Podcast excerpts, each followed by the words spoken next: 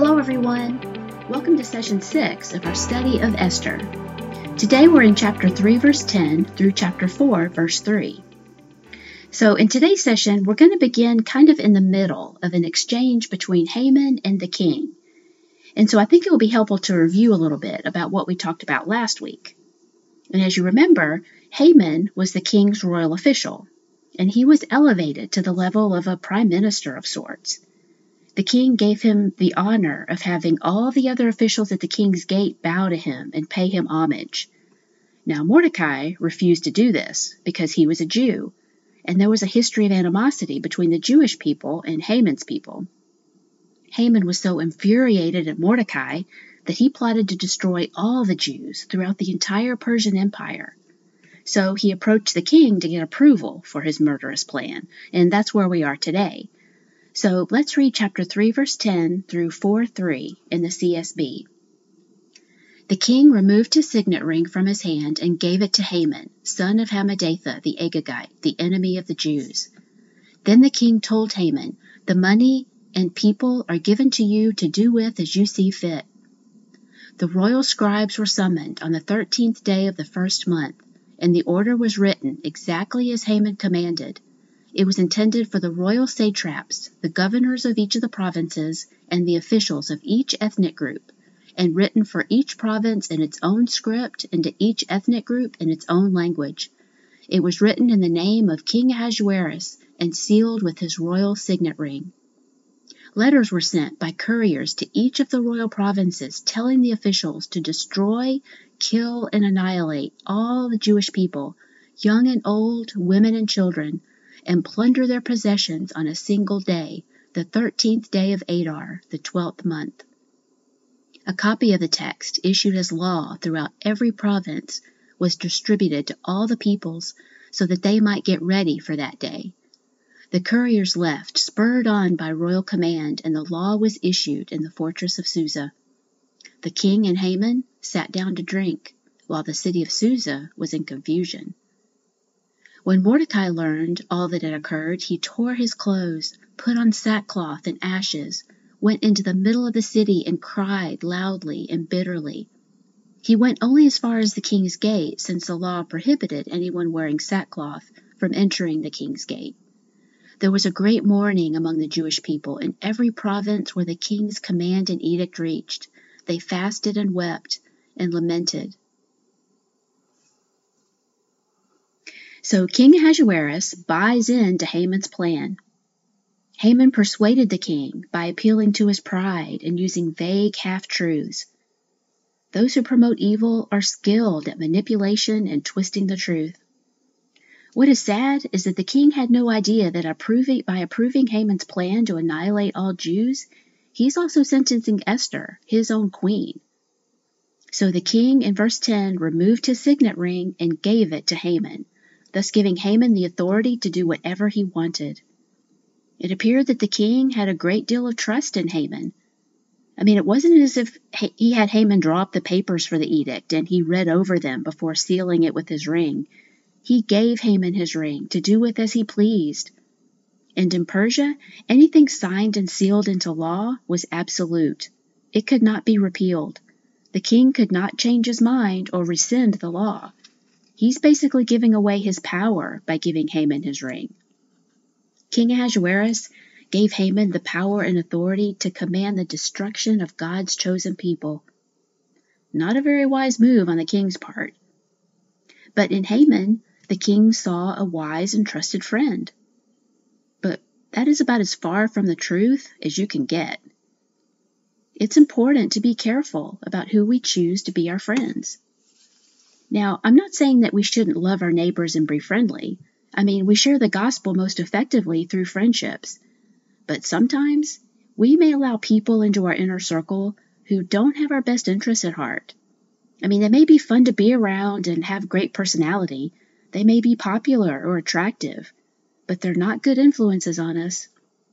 Clearly, the king enjoyed being around Haman. Verse 13 says that after the law to destroy all the Jews was made public, they sat down and drank together. Haman may have been fun to be around. Maybe he was charismatic and wealthy, but he was a terrible influence on the king. Haman pretended to have the king's best interests at heart, but his only goal was satisfying his own personal vendetta. Have we too allowed certain people to become our friends who are fun to be around and act like they care about us, but in reality, they're just trying to get something from us, using us for emotional support, while influencing us in the wrong way? We must be aware of whose voices we're listening to. What are their intentions toward us? Do they have our best interests at heart or their own? Do their words and actions line up? Is being friends with that person leading us toward Jesus or away from him? And in verse 11, we see that the king has allowed himself to be manipulated to such a degree that he even tells Haman to keep the money that he offered to pay. Back in verse 9, Haman offered to put 375 tons of silver into the royal treasury to carry out his wicked scheme, which was roughly two thirds the amount of the entire royal treasury. But the king rejects the money. Ahasuerus is a fickle, indecisive king who is unwilling or unable to make any authoritative decision on his own. He told Haman in verse 11, The money and the people are given to you to do with as you see fit. In chapter 1, the king couldn't decide what to do when Queen Vashti refused to appear at his banquet, so he did what his advisers told him. Then, when he missed his queen and couldn't decide what to do, again he did what his advisers told him. And here, Haman presented a problem, although a fictitious problem, and instead of doing a little investigating, maybe finding a solution on his own, the king did exactly what Haman told him to do. I mean, does this man ever think for himself? I believe there are two main reasons why people are indecisive. One, they're unprepared to make the decision, or two, they don't want to take on the responsibility of making the decision, so they let somebody else do it. Think for a moment about the first time you bought a car. You were most likely indecisive because you were unprepared. It was a new experience for you. I mean, do I buy new or used? What kind? What color? How much money can I afford to spend? A lot of factors to consider. But once you took some time and energy and did some research, prepared yourself for the decision, it became easier. Decisions are easier when we prepare ourselves to make them. Now imagine you see someone at work stealing or falsifying information. Do you speak up? Now, here you have to weigh the responsibility that comes with making the decision. If you reveal what you saw, there may be a price to pay. It may cost you something. You have to take on the responsibility of that decision. Now, as Christians, we know what we should do, but that doesn't mean that we don't consider the cost and what it means to bear the responsibility. I think that's another reason why we need Jesus in our lives as Christians, we can pray through our decisions and seek Jesus' wisdom and guidance. Jesus reminds us of what is truly important and gives us the strength to make the hard decisions, knowing He will be with us no matter what the cost. I believe the king was both of these things. He was not prepared to make those decisions, and he wasn't willing to take the responsibility for making the tough choices, so he let other people do it for him. And as we're going to see, it's only going to cause him tremendous problems in his future. Avoiding making decisions because we're unwilling to prepare ourselves or unwilling to accept responsibility for them doesn't avoid problems, it just postpones them. So Haman is given the authority to carry out his wishes. Verse 12 says that the edict to destroy all the Jews was written to each group in each province in each person's own language. One thing can be said about Haman he was thorough. He made sure that everyone, no matter what language they spoke or where in the Persian Empire they lived, would know about this horrible law. This was his chance to rid himself of the people he saw as his enemies, and he took full advantage of it. So letters were sent by couriers to the officials in each province, telling them that on a certain day, the thirteenth day of the twelfth month, they were to destroy every Jewish person, young, old, women, and children. Now, we may think that given how vast the Persian Empire was, that the Jewish people would have been able to find some places where they could hide. But Persians had a way of transmitting messages that was both quick and efficient, sort of like an ancient Pony Express. And historians speculate that there were thousands and thousands of Jews living throughout the Persian Empire at that time. So this was not some sort of half baked, pie in the sky dream of Haman's. This was a well orchestrated, thought out scheme that appeared to have a good chance of success. Perpetrators of evil are often smart and very good at what they do. But we mustn't be intimidated because the one who is in us is greater, greater than anything the world can throw at us. Haman further solidified his plan by saying that the officials could plunder the goods of the Jewish people they killed, thus offering incentives for the genocide.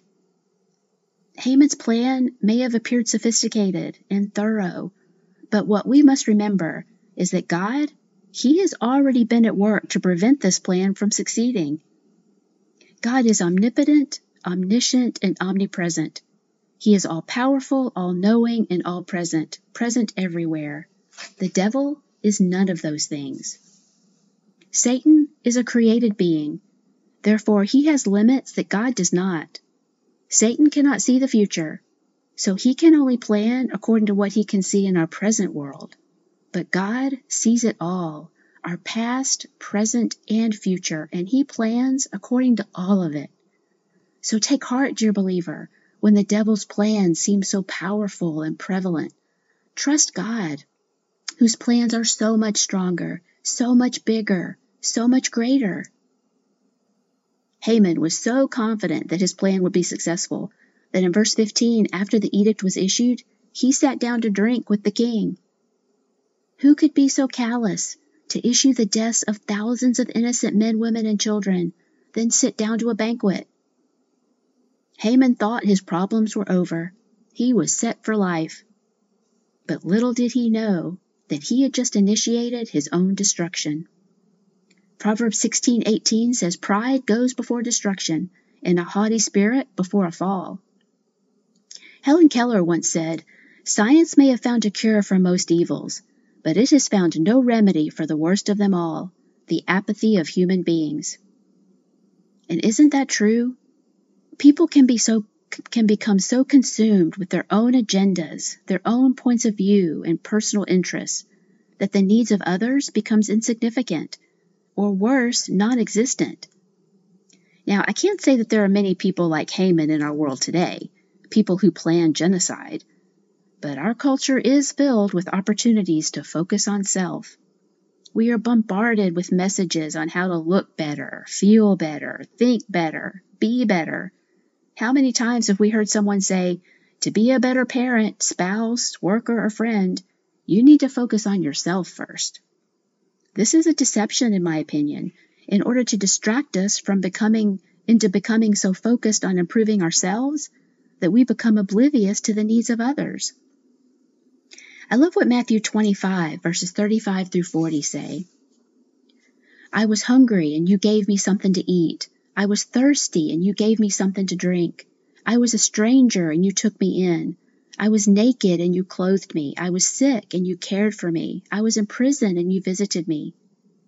Then the righteous will answer him, Lord, when did we see you hungry and feed you, or thirsty and give you something to drink? When did we see you a stranger and take you in, or without clothes and clothe you? When did we see you sick or in prison and visit you?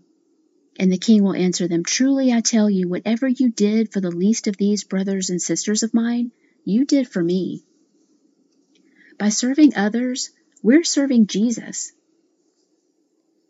So when Mordecai heard about this law in chapter 4, verses 1 through 3, he tore his clothes, put on sackcloth and ashes, and went to the middle of the city, up to the king's gate, crying loudly and bitterly. Now, as you know, sackcloth and ashes in Scripture signifies grief, mourning, and repentance. There are many instances in Scripture of the grief stricken wearing sackcloth and ashes. Genesis 37:34, Jeremiah 49:3, 2 Samuel 1 11 and 12, and Nehemiah 9 1 and 2, just to name a few. Mordecai wasn't afraid to show that he was a Jew and how grieved he was at this law. He went to the public square. But he wasn't allowed to enter the king's gate dressed that way, perhaps because the king was to be shielded from anything negative. Wiersbe says that what a contrast it is between this king who lived in luxury, protected from anything that might make him uncomfortable, and our priest king, Jesus, who welcomes us to bring our burdens and sorrows to him. Mordecai was devastated at this news, as anyone would be. And at that moment, he was the only person in a position to do anything about it. Queen Esther was unaware of the edict at that point. Mordecai was the only one in the proper position to help save his people. Much like Joseph was the only one in the right place to save the Jews from famine in Genesis 47. God often places his followers in positions of facing insurmountable odds. Look at David and Goliath, Daniel in the lion's den, Shadrach, Meshach, and Abednego in the fiery furnace, Mordecai facing the destruction of his people. What insurmountable odds do you face? I believe God places people in these types of situations in order to display Himself to you and to a watching world. When two unknown, nondescript people like Mordecai and Esther are placed in positions to help save their entire race, then one has to admit there are other factors going on here. When things are accomplished through us they're so obviously beyond anything we can accomplish ourselves, then it has to be God. God may allow circumstances that make us feel weak or incapable or insignificant, but not to harm us, but to work through us. He wants us to depend on His power, His strength, His joy, His wisdom, and His peace, because His is better. We can accomplish so much more by depending on Him than only on ourselves. So if you're facing an immovable mountain right now, stop trying to move it by yourself. Strap on your tools and climb it. Clothe yourself in prayer. Arm yourself with God's Word. Partner up with Jesus and start climbing. And that's our challenge for this week as we close to change our perspectives on how we view our mountains rather than seeing them as strongholds that keep us down and hold us back. Let us pray to see them as opportunities for God to display His power and to show us just how mighty He really is. Thank you so much for joining me today. God bless you.